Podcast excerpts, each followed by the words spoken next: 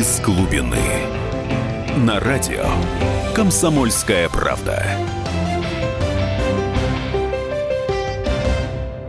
Добрейшего всем вечера. Итак, у микрофона ведущий Максим Калашников, писатель-футуролог. Сегодня в нашей студии очень замечательный гость, который подарил нам великолепные яблоки, директор совхоза имени Ленина Павел Николаевич Грудинин. Здравствуйте, Павел Николаевич. Добрый вечер. И корреспондент «Комсомольской правды» Алексей Овчинников. Алексей, добрый вечер. Добрый вечер.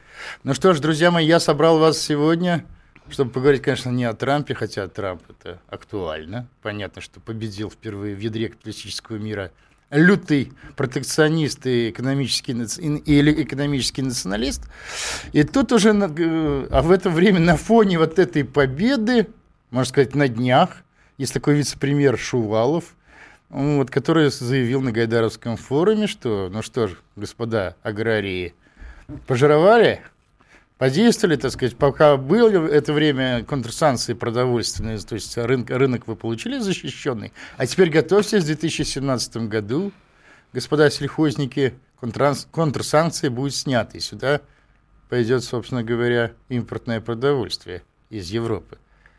И вот сам, у меня рождается вопрос, а что? За два с половиной года действия санкций на что? Действительно создалась, создана система, которая может жить без протекционизма, которая может конкурировать с поставщиками продовольствия из Европы или, там, так сказать, из других стран мира. Ведь я вот жаль, что в нашей студии мы еще Олега Сироту хотели позвать, но Олег сегодня занят. Да, а Олег... расскажу, да. Где он и...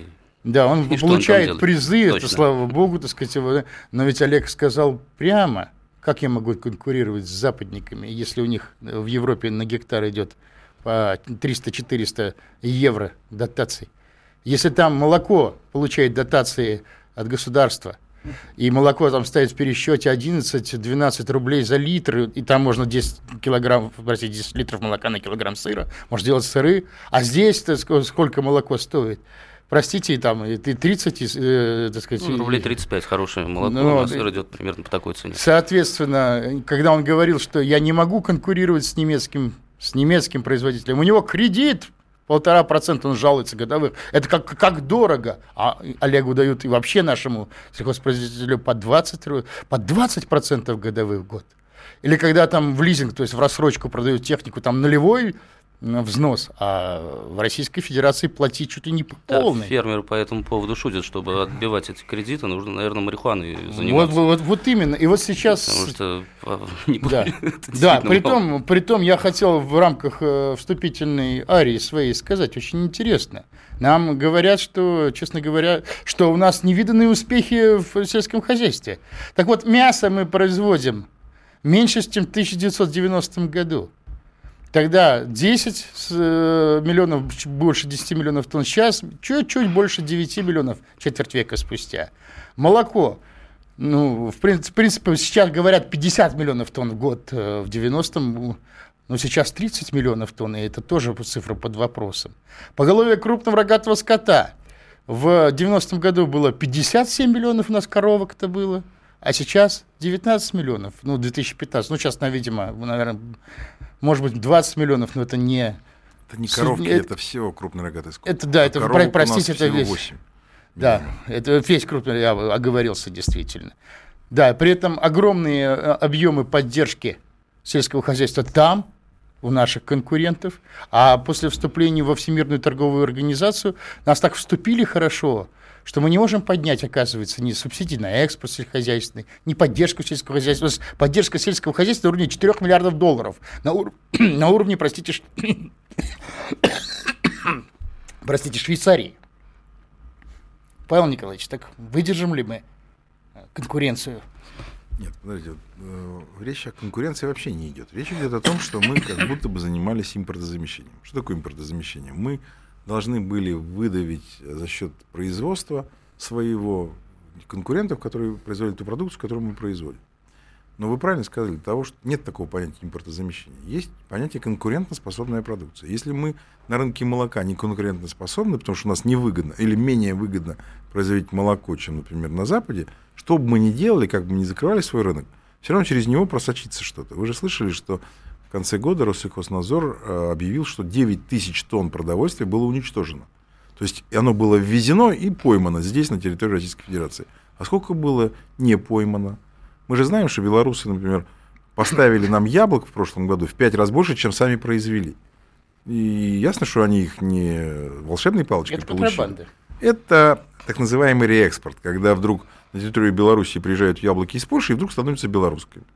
Ну, они не только, вы знаете, что и киви Белоруссия поставляет, и устрицы, все что угодно. И мы прекрасно понимаем, что на самом деле наш рынок никто не закрывал. Но, помните, в декабре две тысячи четырнадцатого года курс рубля обрушился, и после этого доллар стал очень дорогим, а все импортное продовольствие в долларах. И поэтому даже те страны, которые не попали под эмбарго, они снизили ввоз сюда продовольствия. Почему? Потому что, ну, когда народ не покупает, возить как минимум странно.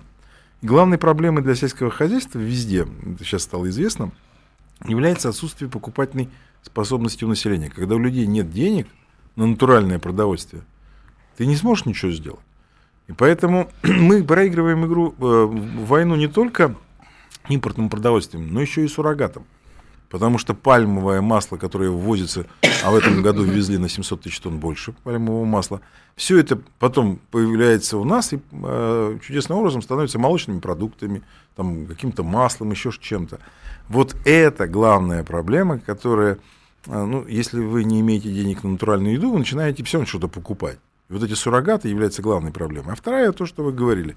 Ну, конечно, если у нас должна быть э, конкурентная борьба, у нас раз, равные условия должны быть с теми же даже белорусами и казахами. Но даже Беларусь и Казахстан помогает своим сельхозпроизводителям гораздо больше, чем помогает наша страна.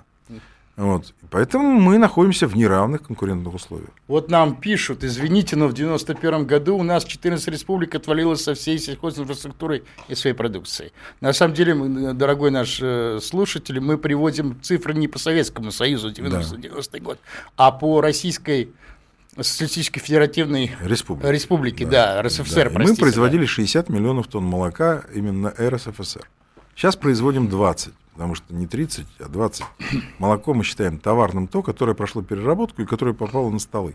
А у нас, как минимум, успехи сельского хозяйства – это успехи приписок. К сожалению, это факт. Вот. Мы... Поэтому мы и говорим, слушайте, если реально мы собираемся заниматься именно сельским хозяйством, доктриной продовольственной безопасности, нам нужно сделать продовольствие доступным для всех слоев населения. Но если у вас двадцать два миллиона человек не могут купить себе еду, и перебиваются от, ну, скажем так, от дохода, от пенсии до пенсии, то... Они вынуждены питаться суррогатами, ну, это, конечно. Это, это понятно. Когда Но... главным является не качество, а цена, люди все равно купят что-то. Но только этот сырный продукт, который мы покупаем в виде сыра, или там колбасный продукт, или масло, которое... Ну, знаете, для того, чтобы произвести килограмм сыра, все знают, нужно не меньше десяти литров молока. И если у вас цена на молоко, как вы сказали, тридцать, тридцать пять, допустим, рублей... Да. Ну, сейчас, к сожалению, вот у нас тридцать два мы продаем. Все равно, это нужно триста рублей потратить только на сырье. Поэтому сыр не может стоить дешевле там, плюс транспорт, налоги да. и так далее. Если он не датируется, это молоко, а у нас молоко фактически не датируется, то получается, что вот вам цена реальная шестьсот рублей килограмм сыра. А если, и понятно, что получится. А если да. вам продают по триста, то это не сыр никакой. Ну, рядом с сыром лежал, но это не сыр. Поэтому это такой процесс. Тут... Павел Николаевич, и тут очевидно, что, так сказать, премьер, вице-премьеру Шувалова надо, видимо, как во времена культурной революции вывозить в деревню, и, в общем, ну, хотя бы на должность, я не знаю, низового руководителя и учить дело. Но сейчас мы уйдем в перерыв, и все-таки я попытаюсь, попрошу вас огласить прогноз вашего этого открытия. А вы оставайтесь с нами, дорогие радиослушатели, на этой волне. Из глубины.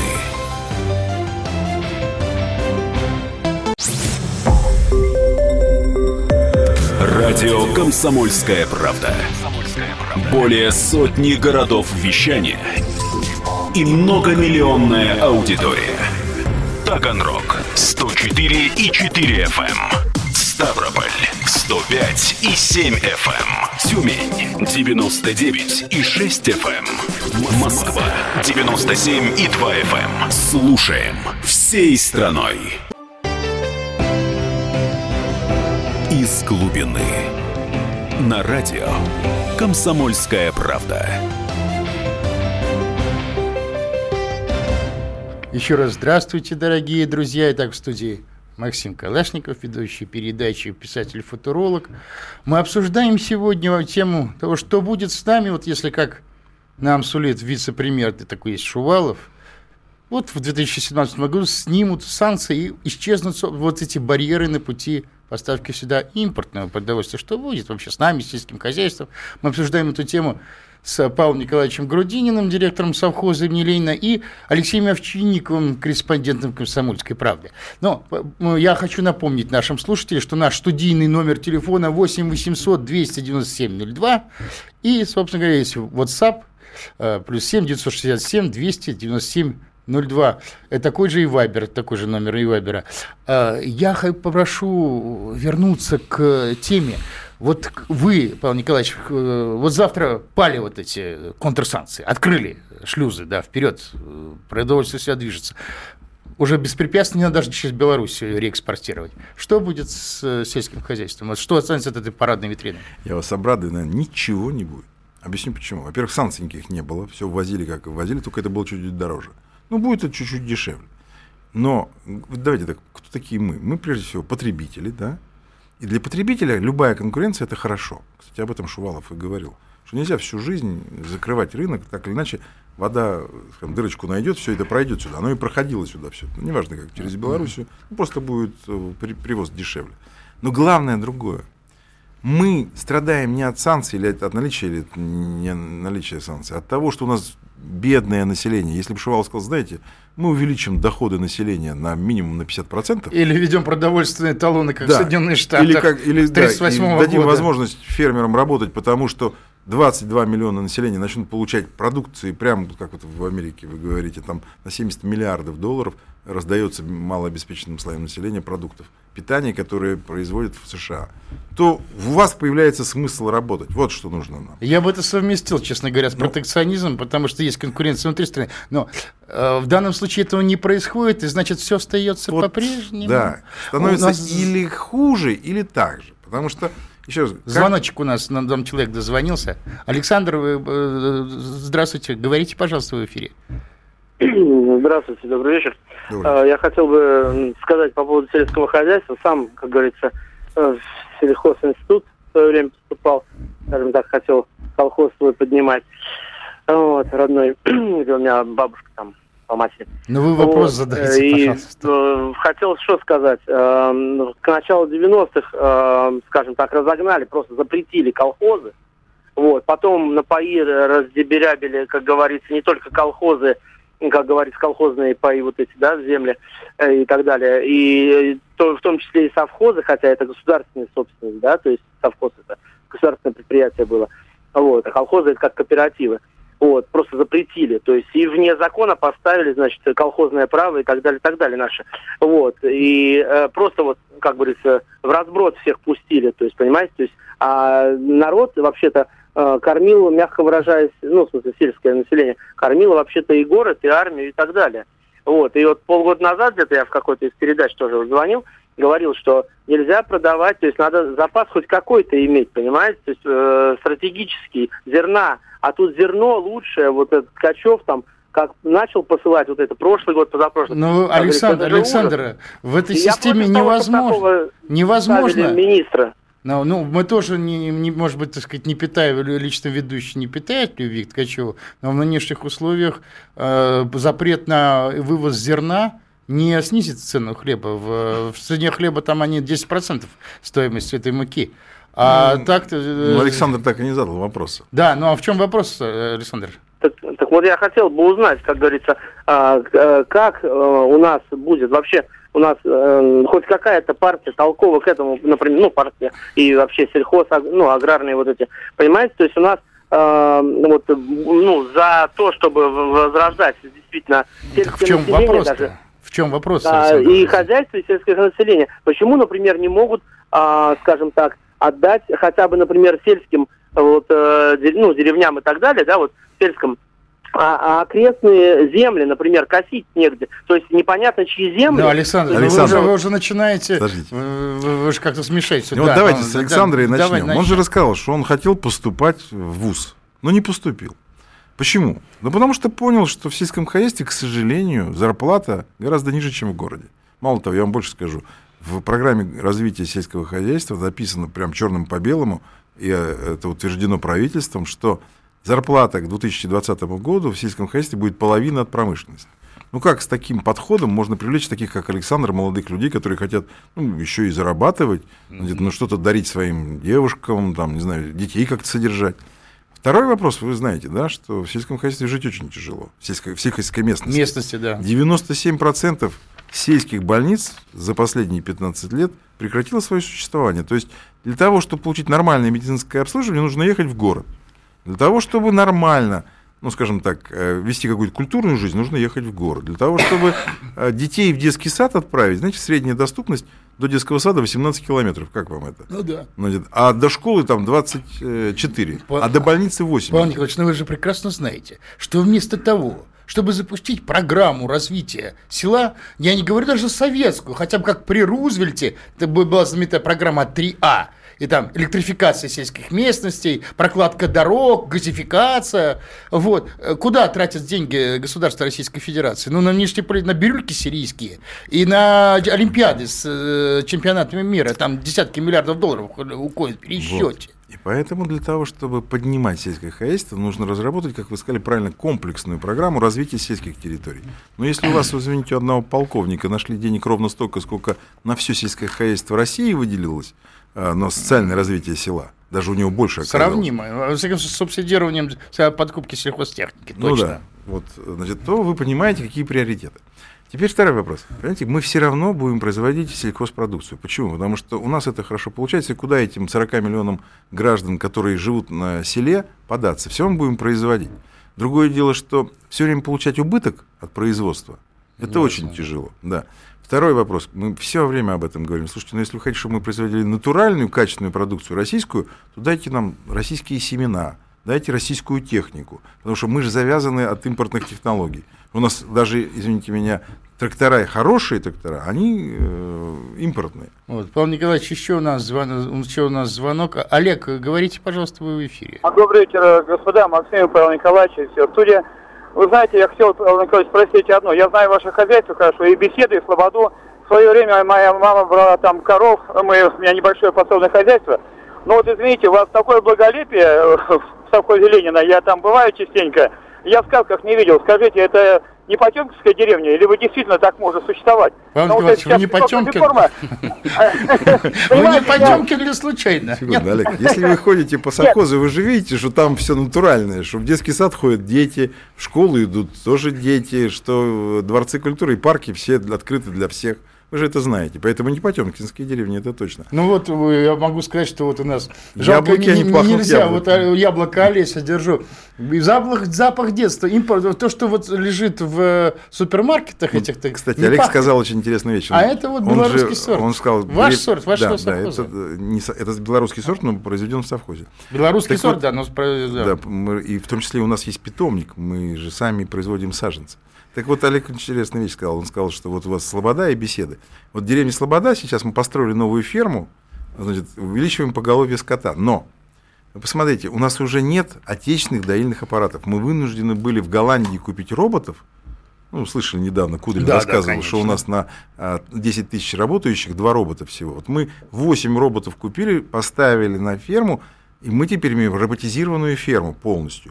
Наше молоко фирма «Эрман» признала лучшим, э, лучше, выше европейское качество. Да, молока. Но без дотации государства вы, вам приходится отдавать его по тридцать рублей за литр, безусловно. И это хорошо, потому что тридцать рублей за литр, если пересчитать вот в евроцентры, это очень высокая цена. Другое дело, что у нас огромные накладные расходы. Если, например, фермер платит налоги в Германии, и все, больше ничего, полиция приезжает к нему по первому зову. У нас сидят охранники везде. Знаете почему? Потому что полиция, даже если что-то украдут, ничего не найдет, поэтому приходится сажать туда еще огромное количество охранников. Накладные у нас расходы, бухгалтера, да. Вот знаете, мы все время говорим, что вот мы живем, мы замучились писать всякие отчеты. У нас запросы идут каждый день. Вы должны вот это вот рассказать, вот это вот отчитаться. Огромное количество ну, административных барьеров. Вот, а Павел Николаевич, это, к сожалению, страшная беда. Вот, вместо того, чтобы вот эти барьеры расшивать. Вот я тоже вижу, что на самом деле, так сказать, даже число комбайнов с двухтысячного года у нас на тысячу гектаров упало фактически в четыре раза. А нам репортуют о том, что сбор зерновых урожаев... Мне уже кажется, что это на самом деле нарисовано на бумаге, что это уже... Вот это действительно потемкинские деревни, да, это уже как некие потемкинские пиары и пропаганда. Но я думаю, что мы с вами обсудим это уже во, во, во второй части нашей, то есть вы бросите уже в, в третьей части программы, вот, после небольшого перерыва. А вы, дорогие друзья, спасибо за звонки, звоните обязательно, поговорим. Оставайтесь с нами на этой волне. Из глубины.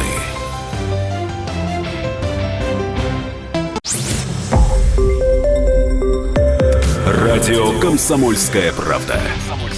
Более сотни городов вещания и многомиллионная аудитория.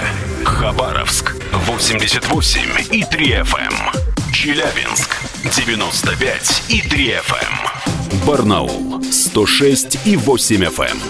Москва девяносто семь и два эф эм. Слушаем всей страной. Из глубины. На радио «Комсомольская правда». Еще раз доброго вечера всем. В эфире передача «Из глубины». У микрофона ведущий Максим Калашников. Обсуждаем мы сегодня вообще, что происходит с нашим сельским хозяйством. Особенно в свете заявлений так называемого вице-премьера Шувалова, который обещает снять продовольственные контрсанкции и пустить сюда импортное продовольствие, поскольку наши аграрии, в общем, уже за два с половиной года должны были бы подняться. Вот. Я напоминаю, что в студии у нас дорогой гость, директор совхоза имени Ленина Павел Николаевич Грудинин. Нас тут спрашивает, Павел Николаевич, где расположено ваше хозяйство? Под Москвой оно расположено. Нельзя ли фотографию видеть? Вы можете видеть видео в Ютьюбе, что такое совхоз имени Ленина. И корреспондент «Комсомольской правды» Алексей Овчинников. Друзья мои, я еще раз напоминаю, что номер нашего студийного телефона восемь восемьсот двести девяносто семь ноль два, WhatsApp плюс семь девятьсот шестьдесят семь двести девяносто семь ноль два. Но я хочу вернуться э, и высказать, сказать, прошу высказаться кратко. Э, вот я передо мной цифры, э, совершенно официальные данные. Итак, с двухтысячного года число э, комбайнов на тысячу гектаров в Российской Федерации снизилось с трех и девяти комбайнов, ну, с четырех комбайнов, считайте, на тысячу гектаров, до одна целая одна десятая комбайна на тысячу гектаров, то есть почти в четыре раза меньше. Тракторов с четырнадцати с половиной тракторов на тысячу гектаров до трёх, трёх единиц на тысячу гектаров. И в это время нам говорят, что у нас, э, так сказать, рекордные, почти советские сборы зерновых. При этом мы, оказывается, вывозим за рубеж. Нам президент сказал, что вывозим за рубеж больше, чем от оружия, так сказать, выручаем от сельхозэкспорта. Забыл сказать другую фа- цифру, а сколько сюда завозится продовольствие. Но у меня вопрос короткий. А это что, это не нарисованы или уже цифры-то пошли? Вот, друзья мои, я прошу, Павел Николаевич, давайте начнем. Я вам словами президента отвечу. Когда его на одной из прямых линий стал спрашивать один фермер, причем, кстати, английского происхождения, о том, что вы верите в эту статистику, Владимир Владимирович сказал, скорее верю, чем нет. Но он не сказал, что я верю абсолютно. У нас всегда, к сожалению, приписывали, причем при советской власти тоже были приписки. Сейчас просто ну, приняло м- масштабы большие. Кстати, зря вы называете Игоря Ивановича Шувалова как так называемым премьер, вице-премьером. Он действительно вице-премьер. И, кстати, вот то, что он сказал, он сказал абсолютно правильно. Рано или поздно санкции будут сняты. Это понятно всем. Готовы мы к тому, что к нам придет конкурентная продукция с Запада, сразу ответ – не готовы. Он говорит о том, что надо готовиться, ребята.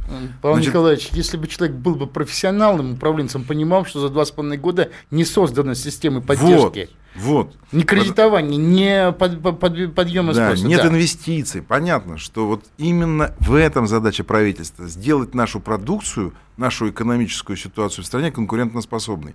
Два с половиной года вы слышите о структурных реформах, о том, что что-то нужно сделать, о том, что нужны инвестиции, да, и одновременно процентная ставка высока, инвестиций никаких нет, административное давление на э, бизнес растет, налоги увеличиваются. В таких условиях говорить о том, что давайте развивайтесь, это просто говорить о том, что, знаете, как мы оторвали у вас там, да, все крылышки вам ноги, и летите, да, да, летите, да, да, или, или переломали бегите, да, в Олимпиаду выигрывать. Да, сейчас минуточку. Вот, да. Да, да, минуточку. То есть, ну, ваше мнение, вот эти цифры, реальны ли они, названные цифры сбора урожая? Вот, по, судя по количеству техники, убирать-то нечем-то. Поэтому мы и говорим, что это приписки. Мало того, был такой замминистра, здесь какая-то, прямо на голубом глазу говорил нам, что, вы знаете, у нас много производится, но пятьдесят процентов всех фруктов и плодов и тридцать процентов овощей пропадает прямо там же, где, значит, произвелось. То есть, фактически это невозможно пощупать. Проверить, то ли да. оно появилось, то ли пропало. Так же, как, к сожалению, со многими продуктами, с картофелем, с зерном, с молоком. Когда у тебя товарность молока шестьдесят процентов, то есть, молоко не появляется, а потом сразу пропадает там, где появилось, ты начинаешь задаваться вопросом, да, что, что-то у вас с молоком происходит. У нас опять звонок. Сергей, вы говорите, пожалуйста, в эфире. Добрый вечер. Добрый. Вы знаете, вот меня разрывают э, сомнения по поводу вообще, ну, адекватности термина. Сельскохозяйственный бизнес. Что за бизнес? Есть понятие сельскохозяйственная жизнь. Даже не сельскохозяйственная жизнь, а сельская жизнь. То есть нормальная. Это не городская жизнь, где э, похожа она, я не знаю, то ли на курятник, то ли, то ли на улей. Понятно, мы, мы вас понимаем, что... Понимаете, это... Это, это один стереотип. Второй стереотип. Какая конкуренция с иностранными производителями? Мне жена приготовила щи. Почему я должен изыскивать, где они дешевле, и идти покупать их, взвешивая цену? Ну, понимаете, это колесица какая-то. Ну, честно не говоря, колесица. Не околесица. Это правда. Потому смотрите, что в магазине вы все равно... Ваша будете. Жена решила нарезать вам помидор. Она пошла в магазин. И вдруг увидела, что турецкий помидор гораздо дешевле российского.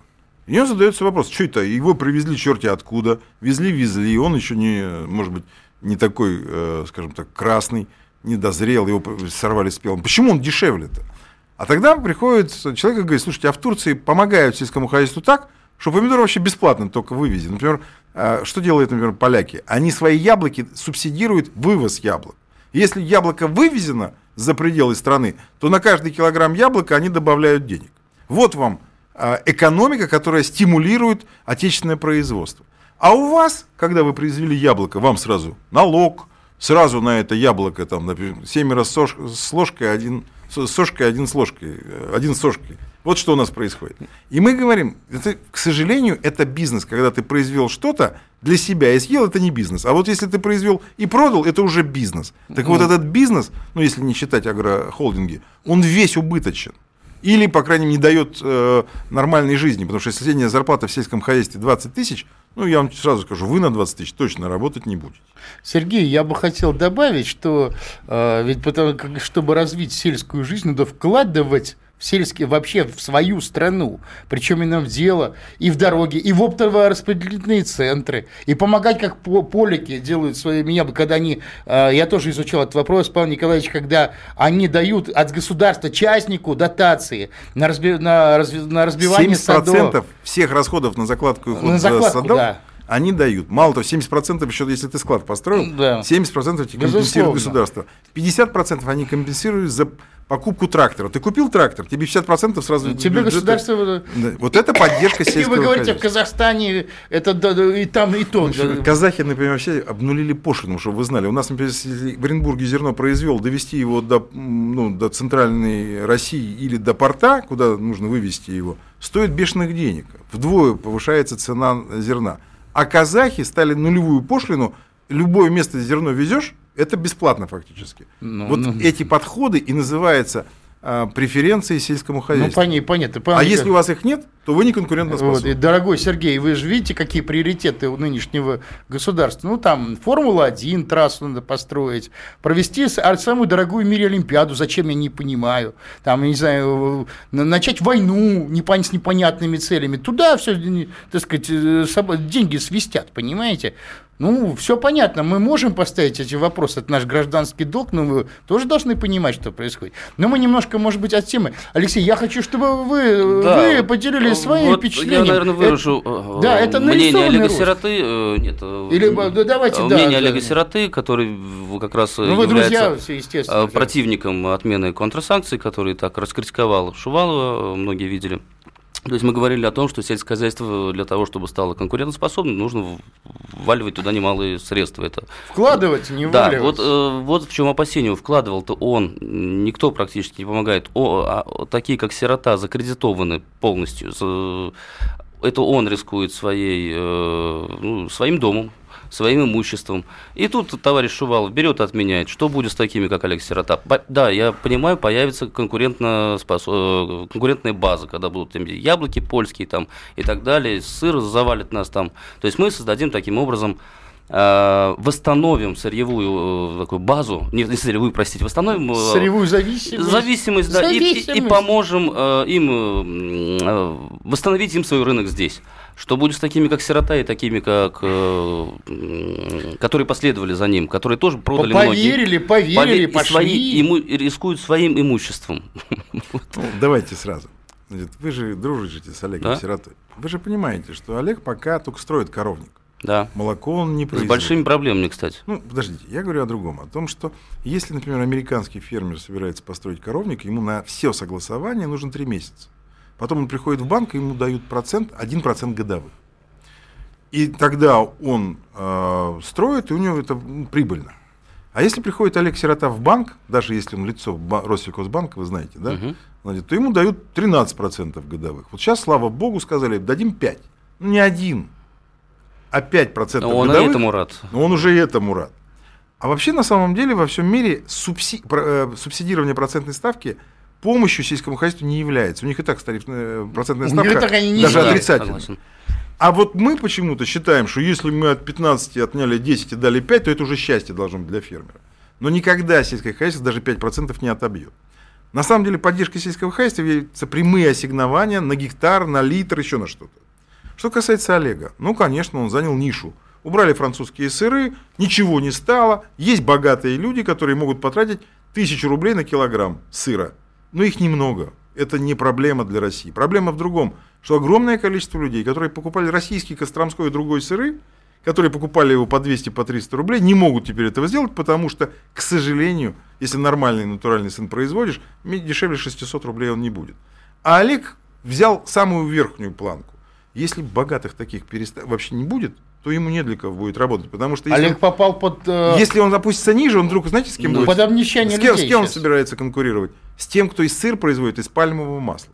Но государство много говорит о том, что нужно обеспечить безопасность, ну или там качество продуктов, но ничего же для этого не делает. Помните, говорили о том, что все, что сделано из пальмового масла, должно быть иметь штамп, что произведено с применением пальмового масла. Uh-huh. Но этого же ничего нет. И люди, он, то есть Олег, если он нормальный производитель, конкурирует с кем? Uh-huh. С э, фальсификатом. И он точно проиграет эту борьбу, потому что фальсифицированная молочная продукция как минимум в пять раз в себестоимости дешевле, чем натуральная. Но как только он построит свой коровник, а он уже обещал в этом году наконец-то достроить и завести вот тогда коров... у него начнется настоящее горе. Потому что когда он поймет, что теперь у него каждый день ветеринарные сертификаты надо выписывать, что огромное количество всяких нормативов, например, сейчас мы стали платить за производство навоза. Получится. Налог теперь на навоз. Понимаете, что есть уже такое? Да? Конечно. Когда вдруг выясняется, что у нас, знаете, что даже э, люди собирают грибы и ягоды, теперь налог на них собирают. Павел, Павел Николаевич, то есть все понятно, человек попадет под пресс и, и, и под обнищание. Конечно. Но мы продолжим наш разговор после, так сказать, в следующем блоке. Что-то надо делать. Вот. Друзья мои, оставайтесь с нами на этой волне, действительно разговор очень актуальный. Из глубины.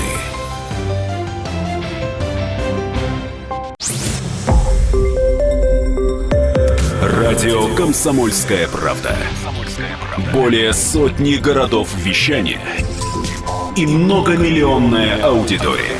Челябинск девяносто пять и три эф эм, Керчь сто три и шесть эф эм, Красноярск сто семь и один эф эм, Москва девяносто семь и два эф эм. Слушаем всей страной. Из глубины. На радио «Комсомольская правда». Еще раз добрый вечер, дорогие друзья. Итак, у микрофона в студии Максим Калашников. Обсуждаем мы вопрос о том, вообще, как относиться к словам вице-премьера Шувалова. Ну, есть такой, помните, мастер возить собачек на личных самолетах. О том, что надо снять, вообще, так сказать, ограничения на поставки сюда импортного продовольствия. Ну, аграрии наши зажирели. И вот мы с нашими гостями в нашей студии обсуждали, к чему это приведет, вообще, что нужно делать. Я напомню, что в студии у нас Павел Николаевич Грудинин, директор знаменитого совхоза имени Ленина, который смог свое подмосковное хозяйство действительно превратить, так сказать, во флагмана агропромышленного комплекса, вообще сельской жизни, я даже сказал, и корреспондент «Комсомольской правды» Алексей Овчинников. Я напоминаю, друзья, что наш студийный номер телефона восемь восемьсот двести девяносто семь ноль два и WhatsApp, соответственно, плюс семь девятьсот шестьдесят семь двести девяносто семь ноль два. Вот. Друзья мои, я думаю, что нам бы стоило высказаться, а что же все-таки, если подходить к делу по уму, что сейчас нужно сделать с сельским хозяйством? Вот вы первую тему затронули, Павел Николаевич. Это понятно, да, сказать, что надо подумать о благосостоянии людей. Они вынуждены покупать суррогаты из пальмового масла, маргарин под видом сливочного масла. Но может, чего сейчас начать? Все-таки можно начать с общих вопросов. Ну, я...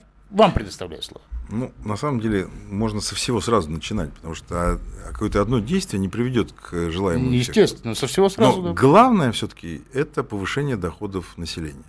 Потому что если вы не даете денег людям... Ну, что такое, знаешь, есть же такое понятие, как доктрина продовольственной безопасности. Там написано, что продовольствие должно быть физически доступно, то есть оно должно быть в магазинах, и экономически доступно, то есть оно... у людей должны быть деньги, чтобы купить это продовольствие. И всем понятно, что если у людей денег будет меньше или столько же, то не, нет смысла развиваться. Ты знаешь, что за последний год вообще инвестиции даже в птицеводство, это сильно хорошо развивающаяся отрасль, и свиноводство, они прекратились. Ну, потому что нет смысла производить больше продукции, когда люди нищие люди не покупают. могут покупать. Да. И поэтому главная задача правительства – это повышение доходов. Второе – это, конечно, сделать наш бизнес все-таки конкурентоспособным. Потому что если у вас общие экономические условия хотя бы с, с Белоруссией и Казахстаном, у вас, соответственно, и э, поддержка государства должна быть такая же. Тогда у меня, у фермера из России, появится возможность конкурировать с э, белорусом, например. Да?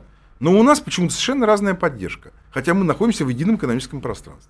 У нас разные налоги, у нас разные дотации государства, у нас э, ну, даже э, отношение к строительству разное. Если там, например, кто-то, фермер, э, соберется построить ферму, у него гораздо меньше проблем, чем у нас. Ну, потому что у нас законы такие.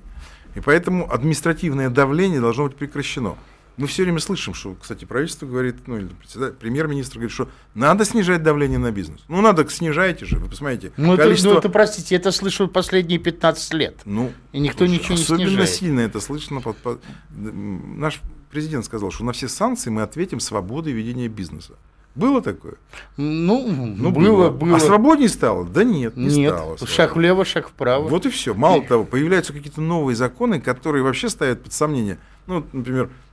стался владельцем фермы. Ну, например, да, ферма работает, генеральный директор, потом он уволился, другой пришел, а потом раз ферма разорилась, к тебе приходит э, правоохранительный орган и говорит, ну, ты был акционером, а теперь давай свое имущество, потому что ты теперь отвечаешь по обязательствам... Э, а фирма долги, то есть налоги не доплатила. Вот-вот, а ты теперь будешь отвечать за то, что там кто-то, а у нас иногда чиновник, этот э, менеджер так называемый, ну, или приказчик, ворует у хозяина, бывает такое, представляешь? Теперь, получается, ты, вс- ты всем своим имуществом ответишь. Какой смысл тогда тебе инвестировать? Вот, казалось бы, такие простые законы приводят к тому, что никто Павел, не хочет Павел работать. Николаевич, по сути дела, нужно менять вообще курс экономический О, в стране. Наконец-то. Безусловно, потому что ты не можешь, ты не можешь действовать, работать в этих условиях. Правильно. Не только как аграрий, поэтому нужны как структурные реформы. Мы с тобой знаем, что есть программы различные, в том числе программа Бабкина, партии «Дело». Огромное количество людей, которые работают в бизнесе каждый день, знают, что нужно сделать, и говорят, делайте.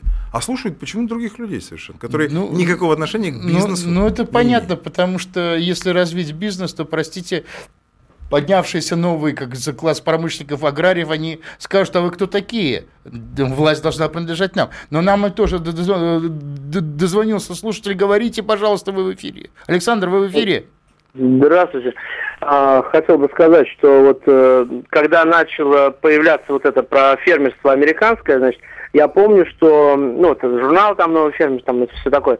Вот, я помню, что там э, где-то проскочила такая тема, что э, налоги на землю, вот в сложных вот э, северных территориях, да, там даже, по-моему, в США, ну, ну в Канаде точно, короче, вот здесь, э, ну, типа нашего нечерноземья, да, э, со сложными условиями, значит, налоги даже там э, вместо земельного налога, даже уже не нулевой налог, как говорится, а именно уже даже дотация. Так на, дотации есть и в благополучных землях. Ну что вы, Саша? Нет, есть такая, была Нет, такая система. Нет, на типа нечерноземья, вот такого, вот Нет, именно дальние, Александр. вот эти, забро... ну, дальние, Нет. чтобы оно было в ходу. На всякий случай, вдруг где-то там э, проблемы будут, там стихийные бедствия и так далее, чтобы его можно было быстренько раз в оборот взять и, как говорится, использовать. То есть для, именно за поддержание и то, что ты там живешь.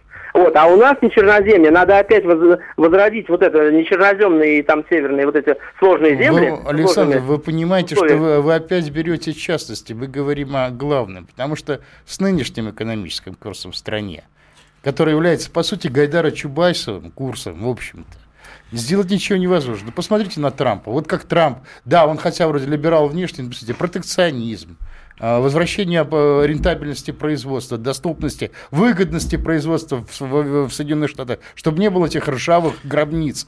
Вот и там есть последовательность. Здесь этой последовательности Максим, нет. Давай про Трампа, если честно, то когда он поработает, тогда мы увидим. Ну, во всяком... считают. Во всяком и он случае... говорит очень много против... противоречивых Знаю. вещей, которые... Поэтому сначала нужно увидеть, что человек сделал. Что касается вот того, что говорил Александр, он не совсем, он путает несколько вещей. Первое, да, действительно, в Америке были такие выплаты за неиспользование земель. То есть, когда перепроизводство, платят деньги, чтобы только фермер не пахал эти земли. тридцать третий - тридцать четвёртый год это было, да, совершенно ну, верно. Значит, но это несколько другое. А на самом деле, действительно, э, ну, скажем так, государство заинтересовано, чтобы все поля были распаханы. Но его главная задача – обеспечить доходность сельхозбизнеса. Поэтому они скупали продукцию, которую производили. Знаешь, вот ты вспомнил о Рузвельте. Он топил зерно, покупая у фермеров, в море и в топках вагонов сжигал. Знаешь почему? Он поддерживал цены, доходность сельского цены. хозяйства, конечно.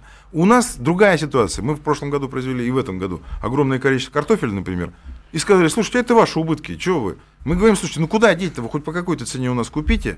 Нет, оборвалось. В этом году обещали молочные интервенции, выделили в бюджете четыре миллиарда, ни копейки денег крестьяне не получили. Они, видите ли, не нашли, кто будет оператором, э, ну, э, вот такие чиновничьи мероприятия.